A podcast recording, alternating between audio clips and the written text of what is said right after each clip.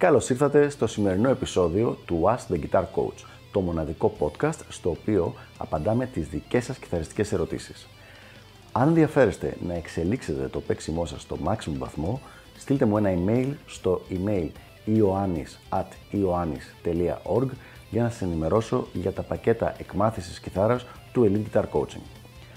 Πάμε λοιπόν να δούμε τη σημερινή μας ερώτηση. Μένω στην επαρχία. Τι μπορώ να κάνω αφού δεν υπάρχει κάποιος καθηγητής κιθάρας κοντά μου.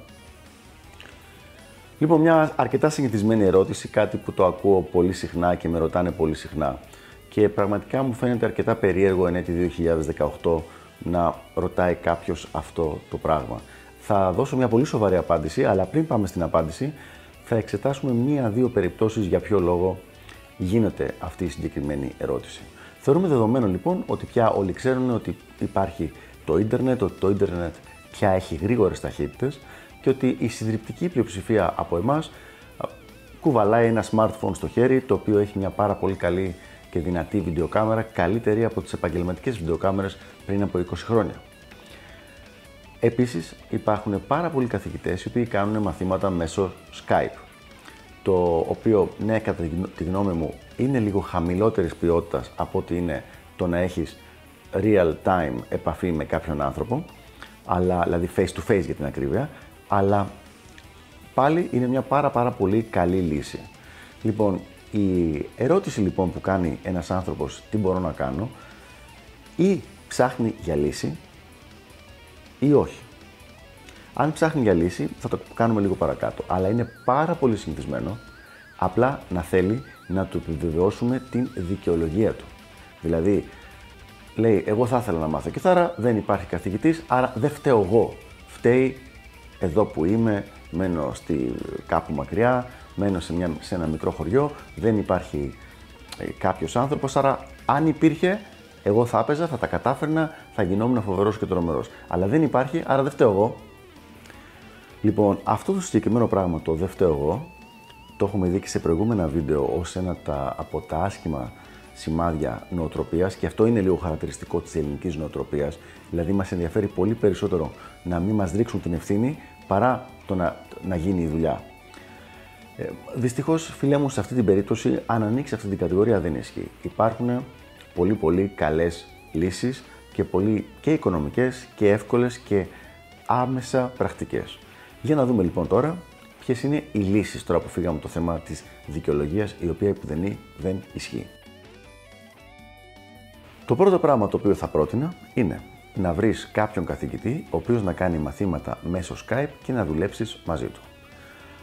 Τα μαθήματα αυτά μπορεί να μην είναι 100% σαν να είσαι απέναντι με ο ένας με τον άλλον, αλλά θα σε βοηθήσουν πάρα πάρα πολύ. Και όχι μόνο στα πρώτα πρώτα σου βήματα, αλλά και γενικότερα παρακάτω. Σε πάρα πολύ μεγάλο βαθμό θα έχουν σχεδόν την ίδια ε, αποτελεσματικότητα με το να έχεις τον καθηγητή να μένει δύο στενά κάτω από το σπίτι σου. Η λύση λοιπόν είναι απλά αυτή. Τώρα, μαθήματα Skype κάνει πάρα πολλοί κόσμος. Όπως είπαμε τώρα πια, είναι εύκολο. Μπορεί να γίνει από το κινητό το δικό σου και από το κινητό του καθηγητή, αν και οι περισσότεροι καθηγητές έχουν κάτι, ένα πιο επαγγελματικό setup εφόσον κάνουν μαθήματα μέσω Skype. Αυτό που θα ήθελα να σου προτείνω είναι να μην προσπαθείς να το κάνεις μόνος.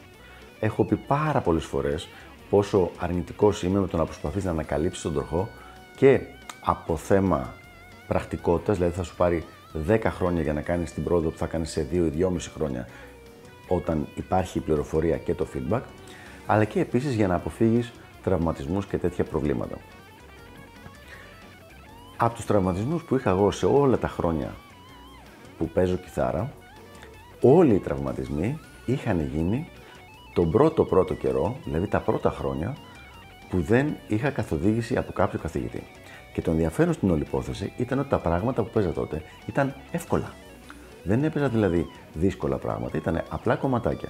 Αλλά επειδή δεν ήταν και εκπαιδευμένα τα χέρια μου και δεν είχα κάποιον σε εκείνη τη φάση να μου δείξει ακριβώς τη σωστή θέση, το πώς να χτυπάω, το αν έχω πολύ στρες στο χέρι, αν βάζω πάρα πολύ δύναμη, όλοι οι τραυματισμοί, οι οποίοι μερικοί από αυτούς ακόμα και τώρα μου ρίχνουν που και που το παίξιμό μου και με ενοχλούν, όλοι είχαν γίνει σε αυτή την ηλικία. Δηλαδή 12, 13, 14 χρονών, που αν απλά είχα πάει εκείνη την εποχή σε κάποιο καλό δάσκαλο, είχα πάει σε δάσκαλο, απλά ήταν ε, τυχαία επιλογή των γονιών μου που δεν τον ήξερε κανένας.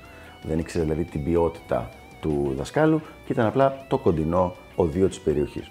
Λοιπόν, αν είχα πάει σε κάποιον άνθρωπο που να ήταν εκπαιδευμένος καθηγητής και να ήξερε τι κάνει, θα μου είχε πει αμέσως: Όχι έτσι, κάν το έτσι και θα είχα γλιτώσει όλα αυτά τα πράγματα. Προσπαθώ λοιπόν να σε γλιτώσω εσένα από τέτοια πράγματα και, και από τραυματισμούς, όπως ήταν το παράδειγμα με μένα, αλλά και από το να χάσεις πάρα, πάρα πολύ χρόνο. Οπότε, απλά βρες έναν εκπαιδευμένο καθηγητή και κάνες Skype lessons μαζί του. Αυτά λοιπόν για το συγκεκριμένο θέμα. Ελπίζω να βοήθησα. Μην διστάσετε, αφήστε τα σχόλιά σας από κάτω και πείτε μου αν συμφωνείτε ή δεν συμφωνείτε μαζί μου και τα λέμε στο επόμενο Ask the Guitar Coach. Γεια χαρά!